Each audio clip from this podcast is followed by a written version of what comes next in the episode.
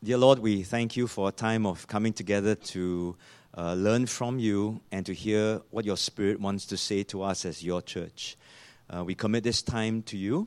We thank you for scriptures and we pray for an anointing upon your word that it will go forth and not return to you void, Lord. And so be with me and be with all my brothers and my sisters. We give you praise. In Jesus' name we pray. Amen.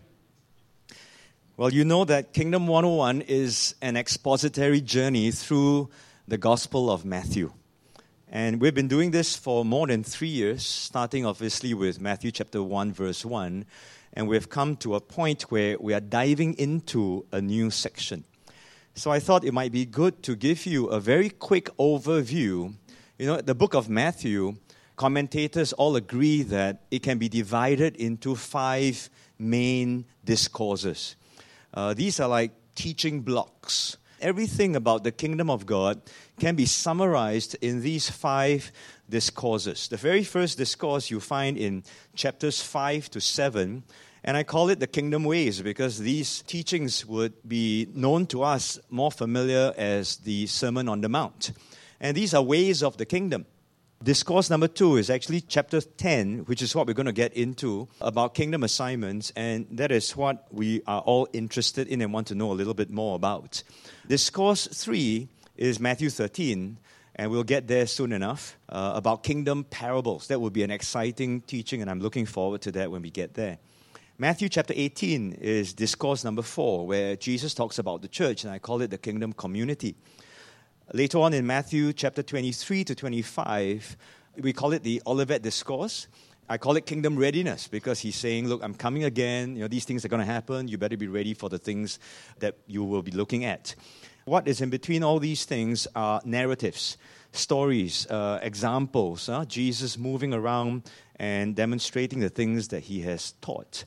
So these are the five major discourses. What we have been going through in our past teachings we have started in Matthew chapter 5, verse 7. I call it declaration and teaching. Right? Jesus declares the things of the kingdom, the authority of the king, and he teaches about kingdom ways. In chapters 8 and 9, I call it demonstration and training. And there are 10 miracles, and we've gone through all 10. And this time we're coming into Matthew chapter 10, delegation and tasking, which is about kingdom assignments. If you see declaration and teaching, it sort of parallels a scripture back in the Old Testament. Matthew chapter 7 parallels Deuteronomy chapter 32. And in the kingdom teaching and the kingdom ways, Jesus is like portrayed as like a Moses. In Matthew chapter 7, 28 29, it has this phrase when Jesus ended these sayings. In Deuteronomy chapter 32, verse 45, same words almost. Moses finished speaking all these words to all Israel. See that? Okay, there's a parallel down there, Jesus as like a new Moses. When we come to Matthew chapter 9, verse 36, under demonstration and training, after 10 miracles that we went through, we see this one verse. Jesus looks at the multitudes and he was moved with compassion. Why? They were weary and scattered like sheep having no shepherd. Now, that parallels also another passage in Numbers, back in the Old Testament. Chapter 27, verse 15, Moses spoke to the Lord, saying, Let the Lord, the God of the spirits of all flesh, set a man over the congregation who may go out before them and go in before them, who may lead them out and bring them in, that the congregation of the Lord may not be like sheep which have no shepherd. Can you see this? And so Moses is saying, Lord, will you appoint someone over your people that they will not be like sheep who have no shepherd? Now, immediately we get to chapter 10, the very next verse, where Jesus commissions the 12 apostles. But in Numbers chapter 27, the very next verse from what we read just now, the Lord said to Moses, Take Joshua, the son of Nun, with you, a man in whom is the Spirit, lay your hand on him, and so on and inaugurate him in their sight. So when Jesus was doing the teaching, Sermon on the Mount, he is like a new Moses that declares God's ways and God's laws. But after he comes down, the next discourse opens with him like a Joshua now, where he is this new leader of this new kingdom era. Like Joshua, who brought the 12 tribes into the land, Jesus will commission 12 disciples and start a new movement of the kingdom. Okay, so this is like a broad overview for you to see, not just Matthew in the five discourses, but today we are getting into discourse number two. And so let's read the passage, Matthew chapter 10, verses 1 to 6. And when he had called his twelve disciples to him, he gave them power over unclean spirits to cast them out and to heal all kinds of sickness and all kinds of disease. Now, the names of the twelve apostles are these First, Simon, who is called Peter, and Andrew, his brother, James, the son of Zebedee, and John, his brother, Philip and Bartholomew, Thomas and Matthew, the tax collector, James, the son of Alphaeus, and Lebbaeus, whose surname was Thaddeus, Simon the Canaanite, and Judas Iscariot, who also betrayed him. These twelve Jesus sent out and commanded them, saying, Do not go into the way of the Gentiles, and do not enter a city of the Samaritans, but go rather to the lost sheep of the house of Israel. Quite a lengthy passage, six verses only. But I'm going to give you four main points, and we will un- unpack this along the way. The very first thing we notice in that first line, and that first point is to be aligned with Jesus. The points I'm going to give to you will be very familiar to those who have been journeying with us in our Keepers Awakening lingo or in the language that we have been using. To be aligned with Jesus, number one. The very first line in Matthew chapter 10, verse 1, the first part. And when he had called his 12 disciples to him, notice, he calls his disciple to him. Now, very often when we look at this word, the word call, we tend to think of, Lord, what am I called to? Right? What am I called to do? Uh, where am I to go? Uh, what have you prepared for me? Right? It's something that is task oriented. But I think we have to understand that the very first thing, Jesus calls us first and foremost to himself. Okay? Don't run out to do things immediately. The very first call, and the word call can be substituted, and I like to do that for myself. It helps me understand this very Christian church word called call. Breaks it down very simply invitation. That's all call means. It is an invitation. When Jesus calls us, he invites us to be with him. The word called here is proskaleo. Now, kaleo means to call or to invite or to appoint or to set in place. Now, pros just means to. So, calls to himself. The first call is to Jesus and to be with him. Now, Matthew truncates it, but if you look at Mark, the parallel verse, uh, chapter 3, verse 14, then Jesus appointed 12. For what reason? That they might be with him. You notice that? Jesus appoints people, calls people, invites people. First part, that they might be with him. The very first person and the very first place is Jesus. But be with him for what? That he might send them out. You notice the sending out comes later. The first place, the first person, everyone, Jesus. You have to align with Jesus. The sending out will come later and by itself. It will be a natural outcome. And that's why in our Keepers Awakening, one line which we keep reminding everyone is focus on the aligning. Let God do the assigning. Don't be so hung up with the assigning, although it's important, that you forget first the aligning.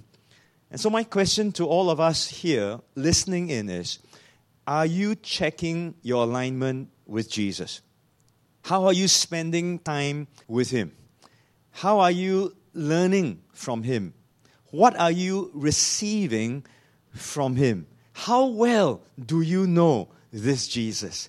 What's your relationship with Jesus like? When I was dean of a school of ministry, and in my time of uh, interview with the potential candidates who have signed up for the school, They will come, they will sit in front of me. Of course, they'll be all very jittery and very anxious, right? I mean, the dean is interviewing them. And what if they don't make it, right? The very first question I would ask the interviewee or the candidate is Can you describe your relationship with the Lord? Just tell me, what is your relationship with the Lord like? And almost all, 9 out of 10, most, the way they answer is, oh, I serve in the choir, I play in the band, you know, I, I join a cell group. They'll tell me what they do. Now, nothing wrong with doing things for the Lord.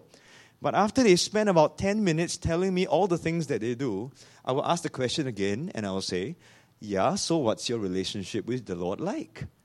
You have not answered my question.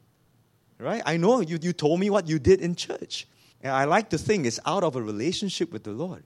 But I like you to describe that relationship to me. How is your relationship?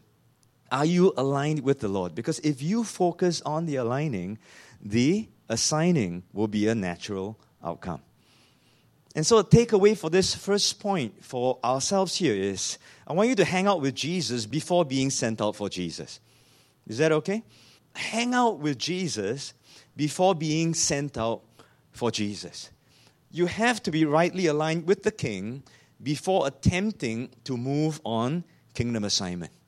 If you remember a certain incident that was in Acts chapter 4, verse 13. Now, when the leaders saw the boldness of Peter and John and perceived that they were uneducated and untrained men, they marveled. Why? And they realized that these guys, they had been with Jesus. See, it's not just about the miracles or how well you can talk or how big your crowd is. The marvelous part is that they had been with Jesus, and it shows. And I think our church ministries and our assignments that we carry out will look very different if we spend time with Jesus and people start to see and realize that we have spent time with Jesus. See, in the leader's opinion, Peter and John were uneducated and untrained. Their only qualification is that they had been with Jesus. So, meaning to say, you don't have to be educated. You just have to be with Jesus. You want to say amen to that? Now, I'm not saying that education is bad. Please don't get me wrong. I mean, thank you for being here, I keep saying. Uh, thank you for going to School of Ministries. Thank you for going to Bible school. But that's not the qualification that people might be looking for. People are looking for Jesus. It's not that education is bad, but all education about the kingdom can be empty without an experience with the king. Did you hear that? All your education about the kingdom can be empty. It, it makes no difference. It, it, there's no traction, right? You can, you can spew Bible verses, you can argue with people, but if you have no experience with the king, you're not aligned with him, then that education about the kingdom comes to very little. And I think you'll agree with me. We have so much information, so much teaching in our sunny island, Singapore. but the question is do we have the experience with Jesus? Are we hanging out with Jesus? If you are not hanging out with Jesus, how can you be sent out for Jesus? So, point number one get aligned with Jesus. All right? Check your alignment with the King. Let's move on to point number two. And point number two is about being authorized by Jesus. We read in the very first part in chapter 10, verse 1a, that when he had called his 12 disciples to him, this is what he did. This is part B. He gave them power over unclean spirits to cast them out, to heal all kinds of sickness and all kinds of disease. Now, this word power in the English, sometimes we can confuse it and we think it might be the other Greek word dunamis. But it's not dunamis, it's exousia, which means authority. Very different. It's not that kind of a power of intensity. It is about having the authority, having the right to be able to do something, to put something to place, to throw something out, and to execute a kingdom mandate or a decree. So it's very different from the dunamis type of power. It is authority that Jesus is giving. You see, you can have all the power in this world, it will be useless if you don't have the authority or the right to exercise it. And there are many times, even as Christians, you know, we can say in Jesus' name and all, but if we don't believe in that authority, if we have not hung out with the Lord, if we have not received this authority by faith to know that we can use it, you notice you can say in Jesus' name, and it really amounts to nothing very much, right? It's not a phrase that is used as a magical chant. Now, we have heard of testimonies by the Lord's grace when someone calls upon the name of Jesus, there can be salvation, there can be deliverance. But if you want to be a disciple of Jesus Christ, you have to understand authority authority. And this authority is important because the leaders, when Peter and John uh, executed a, a miracle, performed a miracle, and the lame man was able to walk again, they were asked, By what power? And this is by what kind of a dunamis? What kind of great power do you have? Or by what name have you done this? Now, the by what name, that phrase is authority. By what name? Who authorized you? Who authorized you? Who gave you the right to ask this man to walk again? I mean, it's really funny, right?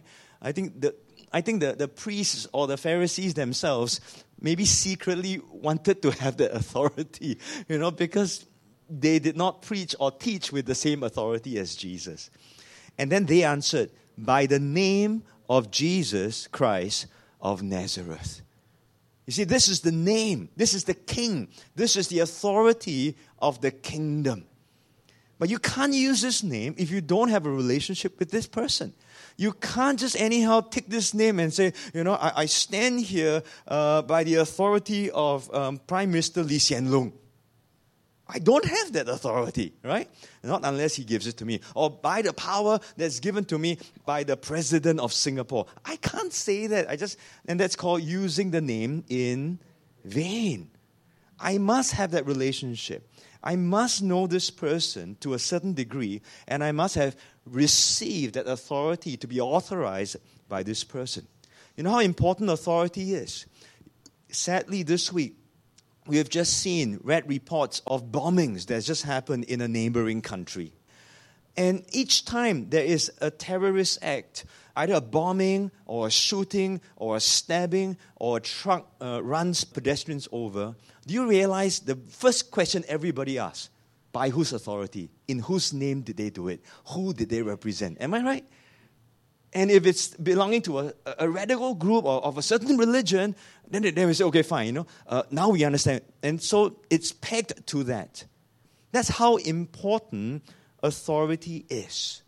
And Jesus doesn't send his people out without first authorizing them. If you are going to be going on a kingdom assignment, you carry with you the authority of the king. And I want you to know that. Many people forget that. They doubt that. They don't believe that. But if you are on Team Jesus, if you represent the kingdom, and if you know your king, the king authorizes you to do all and everything that he did. And if you look at this one verse and you compare it to a few verses before, Matthew chapter 10, verse 1 uses exactly almost the same words as Matthew chapter 4, verse 23 to 24 uh, Matthew chapter 8, verse 16, Matthew chapter 9, verse 39. Unclean spirits, cast them out, heal all kinds of disease, right? All kinds of sickness. Jesus did all those things. And now in Matthew chapter 10, verse 1, same phrasing, same words, he tells the disciples, I'm giving you authority over all these things. Now, don't just look at it as sickness. What Jesus is giving, the authority, is over a spiritual realm. It's over so much more than just a physical realm that we are looking at. It's both in the physical as well as the spiritual realm. And so, as kingdom people, when we move out, when we execute kingdom assignments, you notice Jesus didn't say, I'm giving you authority to overthrow this government. I'm giving you authority, you know, to stand for election down here. That is not what he says. I don't know why sometimes when we talk in that way, sometimes we don't make ourselves sound very wise. All Jesus is saying to them is, You do this and you show that the kingdom has invaded into the lives of the people. As you have authority in the spiritual realm, what you execute in the spiritual is going to manifest in the physical.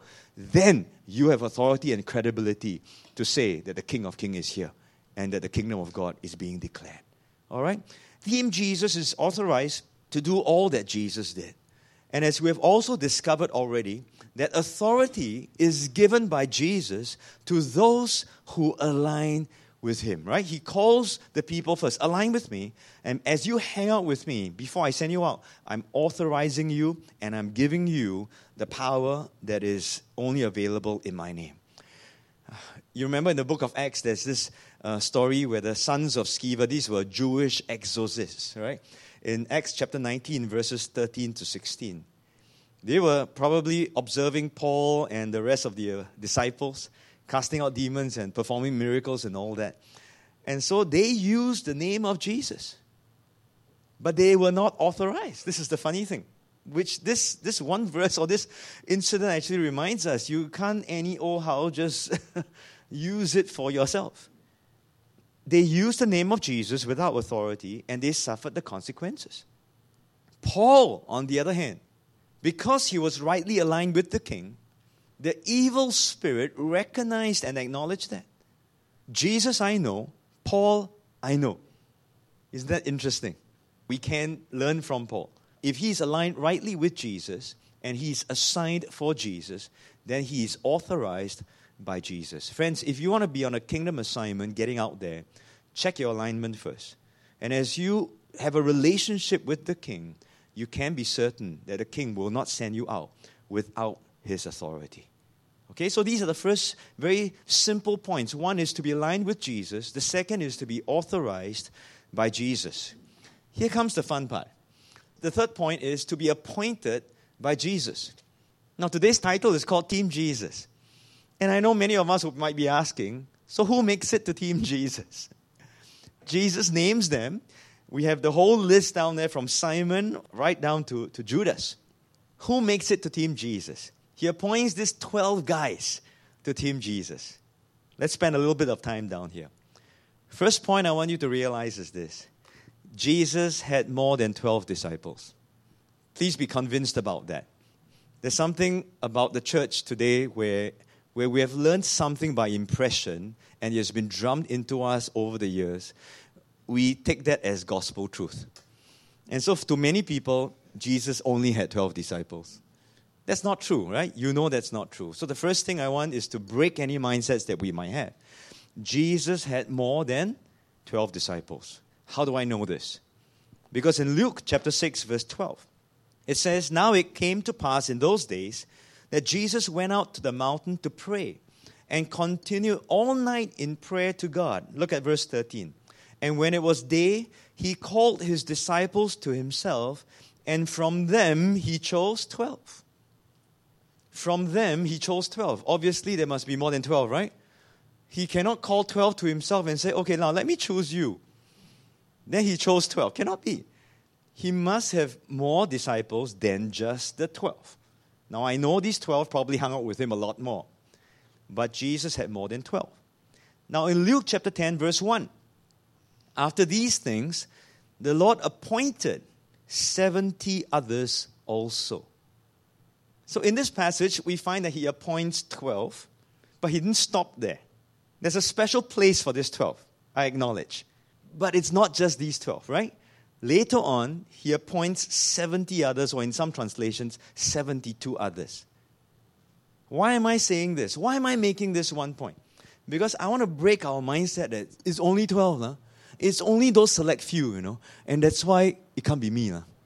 These are the super spiritual ones. These are the highly qualified ones. These are the ones that are really so well trained uh, and so well educated uh, and so anointed. Uh, and that's why they are so special. Uh. That's why I cannot. All of us can qualify for Team Jesus. So, firstly, Jesus had more than 12 disciples. Don't disqualify yourselves. Also, don't use that as an excuse not to be selected by Jesus. That's the first thing. But then, why did Jesus just choose 12? Why is this so special? And for that, we have to see the biblical significance of 12. Do you realize that in our passage, six verses, the number 12 was mentioned three times? First, there are 12 disciples. Next, there are 12 apostles. And then the verse then says, These 12 Jesus sent and commanded them. Now, in biblical numerology, where you look at the significance of these numbers, 12 is very, very special. Why? Because 12 is a perfect number that symbolizes God's authority and God's power. It also symbolizes a governmental picture, a perfect governmental foundation. 12 is always about government. It's also about completeness, something that's perfect, that's all complete, that is there. It also symbolizes the nation of Israel as a whole. Now, let's look at some scriptural examples and references.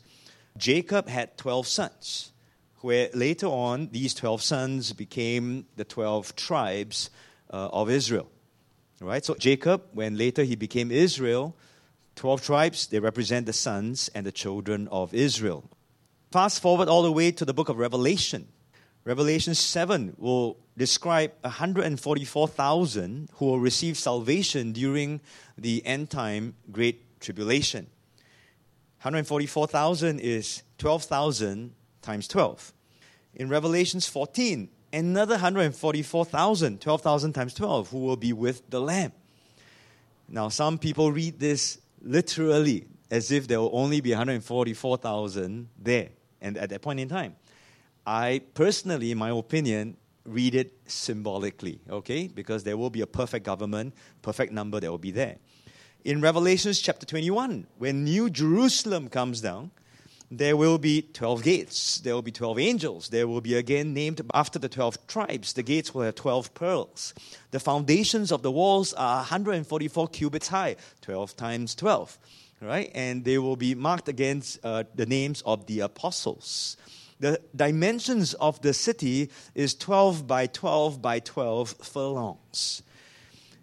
Revelations 22, the tree of life that appears will have 12 fruits or 12 kinds of fruits.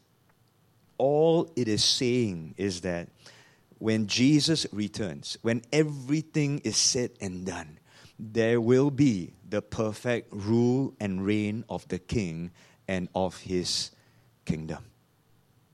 So, if you understand 12 symbolically and significantly, then you understand why Jesus picked this first 12. What's the significance? This very first team Jesus would be like Jesus as the new Joshua leading the 12 tribes into the land as a new conquest of the kingdom. It is signaling a new era of the kingdom. This first team, Jesus, will represent the king and his kingdom breaking in to establish God's power, authority, completeness, and his perfect government, his rule and his reign. And that's good news. Right? And that's why when we come back the next time, you will see Jesus saying to them, Preach the good news and go and demonstrate it because you are showing the people this is the new season. And today, all of us, we all represent the king and his kingdom. And that means that there can be many, many more Team Jesuses. Is that amen? Right? There can be many more Team Jesuses, but this is just the very first one appointed by Jesus. So, the third point under this point about being appointed by Jesus is do you notice something? They were disciples first before they were apostles. They were disciples first before they were apostles. Again, I want to raise this issue of discipleship. You see, if you don't consider yourself a disciple of Jesus, how do you get to be sent out to be a part of Team Jesus? And I think this is a mental block for many people in the church. They are still struggling to see whether they are disciples of Jesus Christ or not. But the disciples had to be disciples first before they were appointed as apostles. If you keep thinking that you're not good enough or you're not ready to be a disciple, then you will keep rationalizing and justifying why you're not called or why you won't be called. And there are many people in the church who are, who are struggling with this. I'm not good enough, lah. I'm not ready, lah. I didn't study this, lah. I didn't go for this course, lah. You know, I'm not spiritual enough. I don't have the anointing. We give ourselves all kinds of reasons. Why? Because it's safer to be just a believer than to be a disciple. Because if you look at the words of Jesus to the disciples, huh, later on we'll study, huh, wow, a lot of things are very scary. Huh? All the difficult things can come, and we don't want those. So we think wrongly that if I'm not a disciple, I won't have difficult things. Actually, not true, you know. As long as you name the name of Jesus, uh, you can expect difficult challenges. Am I right? I mean, look at the bombings that just happened. The people who went in to bomb the church didn't ask, Excuse me, disciples, stay, huh? We bomb you. Believers, you can go out, huh? Because believers, easier, lah. No, right?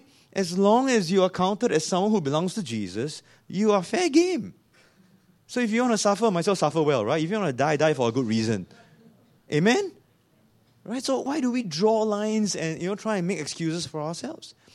If you are not a disciple, then really you don't have to attend the next few teachings on Matthew 10 because they're only given to disciples. And if you don't want to attend the teachings on Matthew 10, then you cannot even quote the promises that are there in Matthew 10. Why do we pick the parts that we like and those parts we don't like, we don't use? No, they were disciples first, and then they became apostles. Let's look at this word apostle. Let's demystify this big word. Again, whenever we say apostle, oh, special. Oh, big guy, huh? Big guy, the one who wields a lot of power one. Correct? That's the kind of things that we understand. It comes from the verb apostello. Now, apo means from. Now, why from? It just means you are picked from a certain group. That's all that means. Okay, you're separated, you're taken out. But stello means to set in place, just to position. That's all it means. Okay? Almost like a military term. This is what it has a nuance for. It's almost like to set soldiers in a battle formation. So if I'm picking you for a certain task, you are like an apostle in that sense. Are you understanding this? That's all the word means. It's to set someone in place to appoint to a position, like soldiers in the battle formation. Now, I've given you Philemon 2, because we are people from Archippus Awakening, and Archippus, the second mention, other than Colossians 4.17, in Philemon 2, he's named as a fellow soldier. So, friends, if you want to be on kingdom assignment, you might just be taken out from a certain group and positioned for that assignment and sent out on a mission. Is that good for you? If you don't want to be called apostle, that's fine. I'm just saying that's what being on assignment is all about. Now, we may not have that same status or carry the same symbolic significance as the original 12 apostles. But Paul does say in Ephesians chapter 4 that today in the church there are still apostles, right? Prophets, evangelists, uh, uh, pastors, and teachers. Each have got different functions. We may not carry the same significance, but some of us can be put into positions where we have to train people, equip people, and serve in that capacity.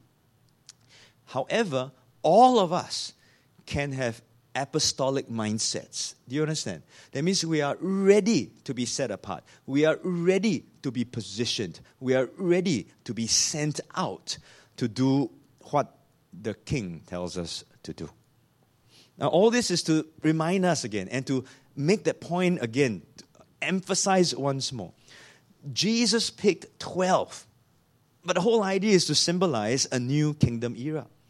And then later, he picked 72 others. Later, at the end of Matthew chapter 28, he issues the commission to all disciples. Everyone. Okay, so you can't get away with it. That's, that's my point. Okay, don't try and run away from it. All of us have a part in this. We are part of the kingdom and we want to serve the king. Now, having got the first three subpoints out of the way, number one, Jesus had more than 12 disciples. Are you convinced? Number two, why was it only 12? Because it's a kingdom picture. it's the perfect rule and reign of God. That's what the good news is all about. Not just about going to heaven only, yeah?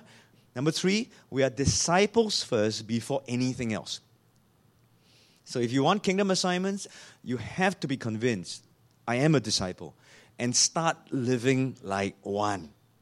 Change from a good church member to a faithful disciple of the kingdom. I think that would be better. Okay. Now we get to the fourth sub point. So, who did Jesus appoint? Who did he select? Did he choose the best of the best? I know Avengers is very popular. And every time Avengers assemble, uh, these are the superheroes that would come. And they would sort of come together, band together, and they sort of save the world. Did Jesus choose the best of the best? I think you, you will agree with me. Lah. Jesus didn't pick the 12 because they had superpowers. He picked the 12 and then gave them kingdom power. Very big difference, huh? Very, very big difference. Now, today, do you realize we still think like this Avengers thing? Who's more anointed? Who's more spiritual? Who's got more training? Who's got this, this, this, and that, that, that? And we pick people because of their strengths and their talents. Now, I'm not saying those are not good, but our tendency is to focus on that more than focus on God's strength and kingdom power. Okay? So, who did Jesus pick? He picked these 12 guys. So, it's not really Avengers assemble, it's more like apostles assemble.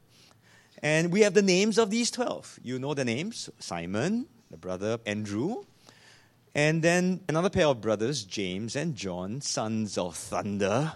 How would you like them in your cell group? Um, you have Philip, you see him in John chapter 1, verse 43 to 48. Bartholomew, his other name might be Nathanael, where you read in John chapter 1, verse 43 to 48 also. Uh, then there's Thomas, where it just means twin. We don't know whether he's a twin or not, um, but his name just means twin. Then there's Matthew, whose other name is Levi. James, now, he's the son of Alphaeus, but he is differentiated by the other James um, then that's why he's referred to in Mark chapter 15, verse 40, James the less. Okay, it's not that he has, he has less, but commentators presume that he might be the smaller of the two, or slightly of lesser height, or way less. I don't know, but James the less. Huh? This other guy, uh, Lebbaeus, might have another name, Thaddeus. He's also named Judas and he's called the son of James, a different James again. Now, why uh, does Luke call him Judas and son of James? Because it's to differentiate him from the other infamous Judas. There's Simon the Canaanite, but Luke calls him Simon the Zealot. And of course, finally, there's this guy called Judas Iscariot, the one who betrayed Jesus. 12 guys. Jesus picked this 12. As I was preparing this message, God's timing is always really good. Something comes up on my Facebook feed. And I said, I really must read this to you. This thing came out, and there was a letter to Jesus by this group of management consultants.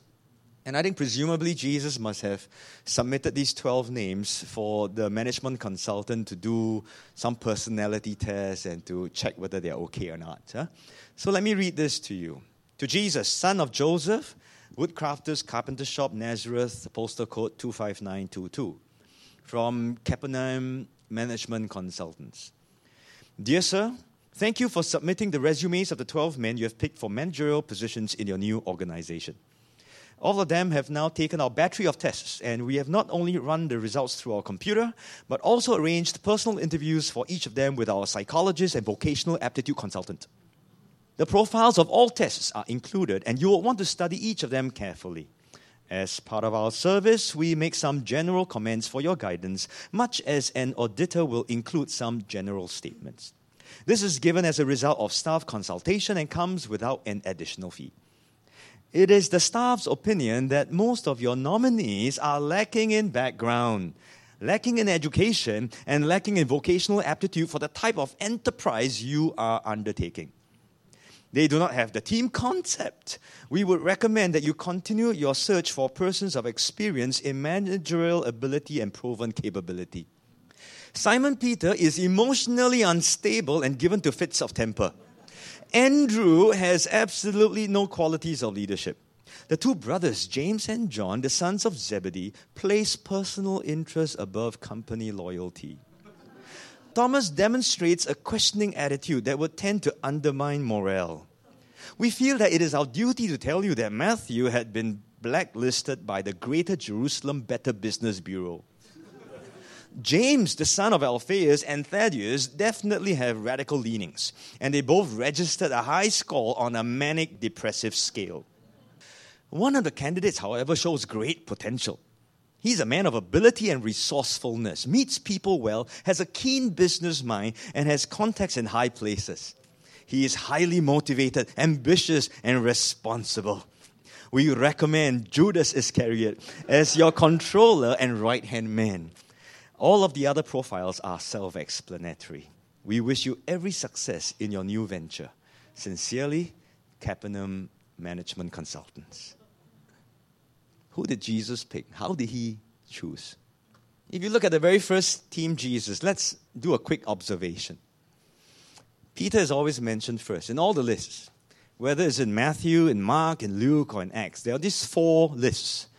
Peter is always mentioned first, understandably. He's like the default leader of the group. Uh, Judas always mentioned last. Matthew, in this instance, you notice he only describes himself, the tax collector. He doesn't label anyone else. And if you have gone through the teaching with myself, I believe Matthew was just reminding himself and just declaring the grace of God to say, if this tax collector can have a miracle of the Messiah, there's hope for everyone. If this tax collector can be saved by Jesus and make it to Team Jesus, there's hope for everyone. The other one that he describes is Judas, the one who betrayed Jesus. We notice also in this list that they are mentioned in pairs. In Acts, they are mentioned in groups of four. So it's either two or is it by four? They are definitely a motley crew. They are made up of brothers, family members, kakinang, uh, uh, fishermen, tax collector, zealot who's wanting to overthrow the Roman government. Very, very, very different. But do you realize something? We don't see rabbis, we don't see priests, no scribes, no PhDs, no master of divinity, no scholars, no graduates of Bible schools, no pastors, no deans of school of ministry. None of all these, right? Huh? None of that. And these are like, in our terms, we call them almost anonymous Archippuses, right? They are nobodies. Nobodies. All of them are Galileans except that of, of Judas. Judas was probably the only one that came from somewhere else. And so, if, if they can qualify for Team Jesus, do you think you can qualify? If they can qualify to be selected and appointed by Jesus, hey, we got chance lah. We have hope you don't believe, you read the, the rest of the Gospels and you see how many times these guys mess up. There's hope for all of us, man. We can be on Team Jesus. But as we look at that observations and the makeup, let's understand some dynamics of Team Jesus. Because if you're going to be formed into Team Jesus, if I if I number you off one, two, three, four up to 12, one, two, three, four up to 12, you know, and you form groups, and I say, okay, for the next one year, uh, let's do a few things you will notice some of these dynamics that would be there. The first is discipleship happens in community. You have to say a loud amen to that one. And so, for some of you who want to play the card to say, but I'm introvert, lah. I like to spend time by myself. Sorry, huh? Discipleship works in community. And it's a rabbinical model. It's called a Haverim. It's a group of disciples, a group of students who come together. Now, personal time and personal relationship with Jesus is good. And you must have your own time to get to know the Lord. But you cannot ignore community. You cannot ignore group learning. Being in community will add a dimension to your walk and to your growth. So if you want to learn, if you want to grow, you've got to get into a team Jesus. It need not be 12. Eight persons will give you enough reason to tear your hair out already. Because by yourself, listen to this, by yourself, you are a perfect Christian. But that perfect Christian must be tested in relationship. And that's why you have to learn in a community. You will learn differently when you need to relate to someone else, when you need to serve someone else, when you need to serve with someone else. You, when you will learn differently when you need to submit to one another for the sake of a higher cause. When you come into a group, very quickly you will find your personal agenda and your prejudices uh, very quickly will be revealed your own understanding of things, you know, even your own disposition. You start to think, uh, am, am I better? Am I more qualified? Or am I more deserving? Or let's say if you're not picked for something from this group or from this church, why am I not chosen? Why am I not recognized? Uh, am I secure just to simply be a servant, or do I need a title uh, to do something? Am I jostling for status, for position, for some attention? Am I describing someone in the church? right? And we meet a lot of people like that inside the church. And sometimes we ourselves, let's be honest, I think we struggle with it also. But are you willing to come into a group to learn from one another? Discipleship must happen in community. So if you're not in a community, try to get into one. I'm not saying it's going to be easy, but you're going to learn. That's the first dynamic that you want to take note of. Then I noticed something assignments are done in smaller subgroups. Jesus didn't say, the 12 of you, huh, you, you go, huh, everyone go into this place. No. He sent them out two by two. No, must it always be two? No, it can be three by three. It's all right. But they are done in smaller subgroups. Why? Because you will move, you will react faster, you will cover more ground, you will reach more people. For example, just last week, Team Archippus, there were 10 of us. We went to Philippines. But the Lord would arrange it that when it came to Saturday, we were broken up into three teams, sub teams. Two teams went out to the villages as part of the outreach and a feeding program. And they managed to see different things and they learned different things. The other team, comprising of just myself and then later on uh, two others, joined me we were honored to be part of a prayer ministry and we started to learn things about Philippines and interacted with the pastors and opened up new doors down there. On Sunday, the 10 of us were split into four teams because there were four churches that we were assigned to. And so we went out three by three by two by two and we ministered, right? And we led. And you will realize also that those who had to go out and preach on their own maybe in for the first part of the trip, uh, it was easier for them because they can hide behind this main person who was preaching. Correct? They're just there. They just wait for us, wait for their turn. But when you send them out, oh, they pray differently, leh. You know, they prepare differently. You understand? Huh? It's a different intensity. Are you following? Okay? And so it's always good to give them more opportunities and to send them out in smaller groups. And so this challenges us, the way we deploy cell groups how they serve collectively, which is nice. But I think if you want to be on kingdom assignment, move out in smaller groups. It will help you move much faster. The third dynamics about Team Jesus, whenever you come together, be prepared for differences and tensions. Because there will be many opinions and many interpretations out of this group. If you have run a cell group before, you understand what I mean. Okay? But if your cell group is usually quiet and agree with everything you say, then of course that's not accurate. Lah. That's not true. Okay? But if you really want to talk about the church and the kingdom and have a healthy discussion, you will have a very, very uh, different opinion or basis uh, when, they come, when different people come together. The funny thing that is that in church, we tend to group people who are the same together. We'll bring a same age group together, same social status together, same life stage together. Why? Because we can't find the same things to talk about. The point is, the same thing to talk about is the kingdom.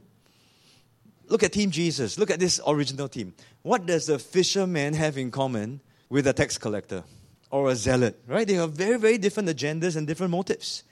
Imagine the different tensions, right? One says, let's overthrow them now. The other one says, I think we've got to collect more money, right? And the other one says, what's for lunch? I can cut sashimi. very, very different. Imagine a, a Baptist and a charismatic and a Pentecostal and a Methodist and a, you know, coming together to talk about the kingdom. Right? What are the different theologies, the doctrines, the expectations, the experiences? What are the faith statements? You know, do we pray in tongues? Do we don't pray in tongues? You know, is the rapture really happening? Is it pre-trib? Is it post-trib?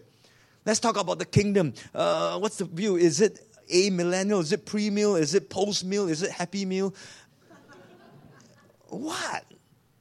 Have you ever had a discussion like that in your cell? My concern is that I don't think we talk about these things. And that's why we don't understand the kingdom.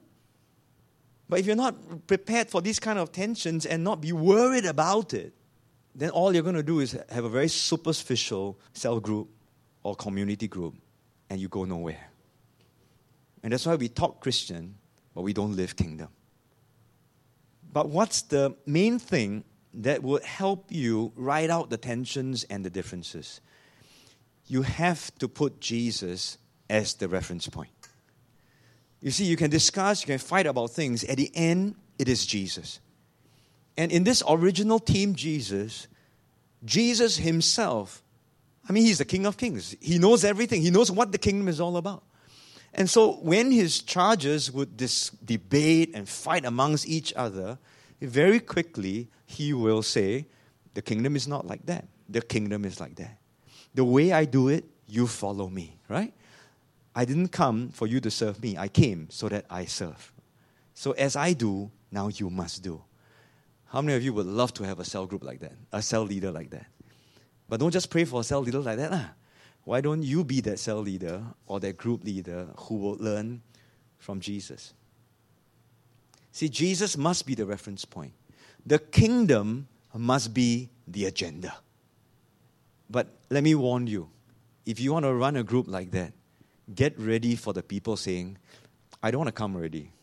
Too serious, I can't take this. Too high level for me.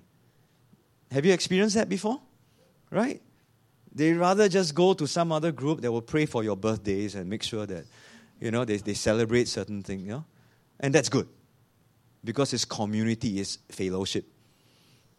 But if you talk the kingdom, and that's why I say you got to pick people to, whose only common thing is I love Jesus and I want to serve the kingdom.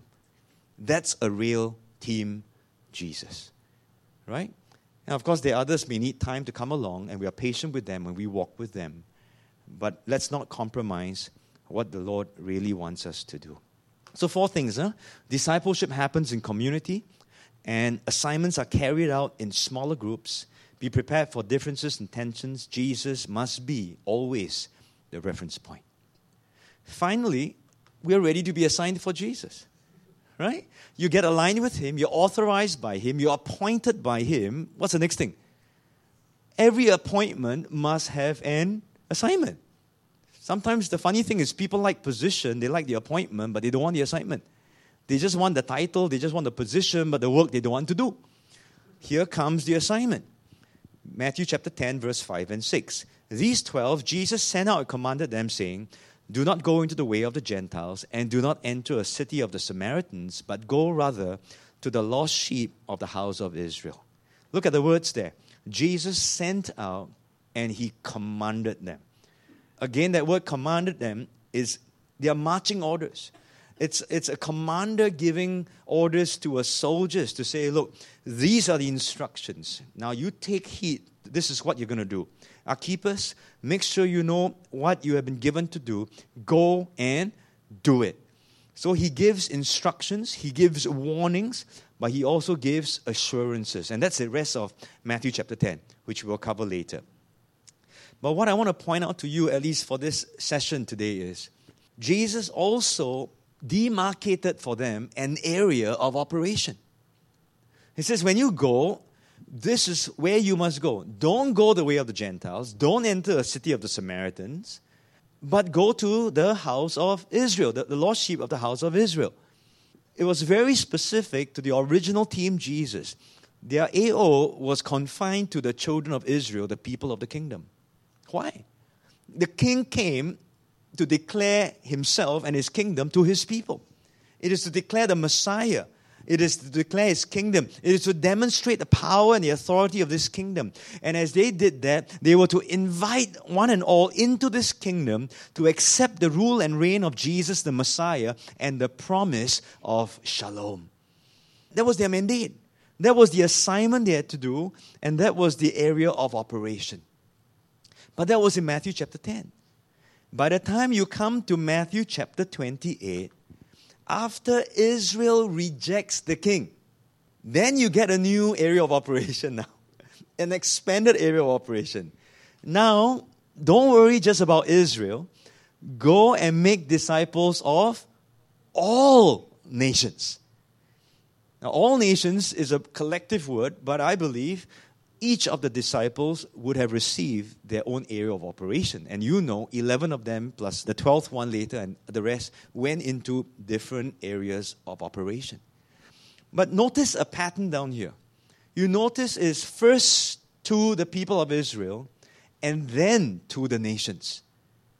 I say it again, huh? first to the people of Israel and then to the nations. Do you realize that Paul adopted this as a missionary pattern and a priority? He said this in Romans chapter 1 verse 16. For I am not ashamed of the gospel of Christ, for it is the power of God to salvation for everyone who believes. And look at this phrase for the Jew first, and then to the Gentiles. So Paul was very clear. First to the people of Israel, but when they reject, he will move to the Gentiles. And so this is an interesting reminder for us because Paul explains that look, this is the whole mystery of God. This is the whole mystery of the kingdom, where although it's declared to Israel, they are blinded.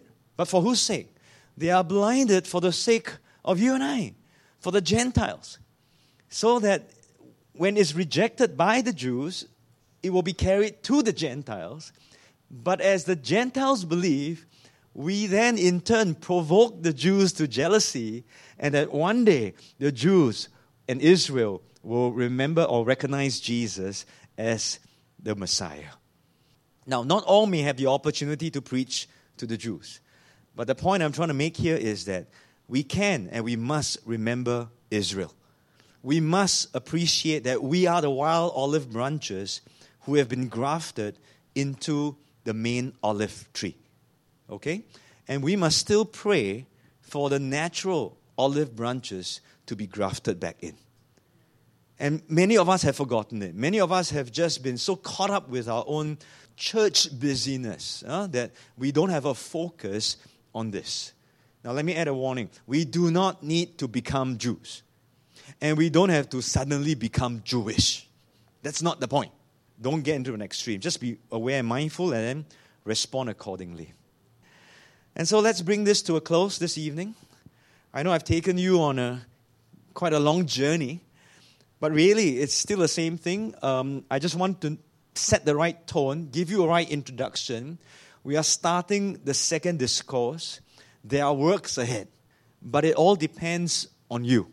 It all depends on me if you're just listening and disqualifying yourself as disciples, then the rest of this teaching may just tickle your ears. That's all.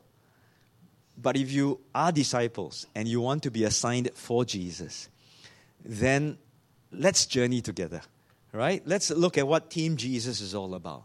That we may be aligned with Him, and we know that we are authorized by Him, that we will be appointed by Him and also assigned for Him. So let's pray together. Lord, we thank you for this original team, Jesus. You choose people so differently from the way we would choose people.